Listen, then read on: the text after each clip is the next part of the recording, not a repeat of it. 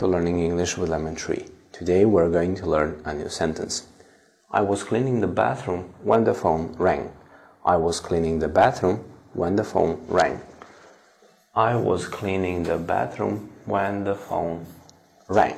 I was cleaning the bathroom when the phone rang.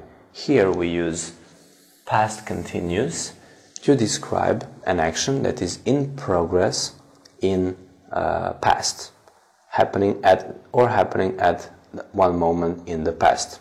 These actions can often be interrupted by another short past action. The phone rang. So the process of cleaning, that is longer action, was interrupted by a short past action. The phone rang. You form this tense by using was or were and present participle. Thank you for watching. See you in the next video.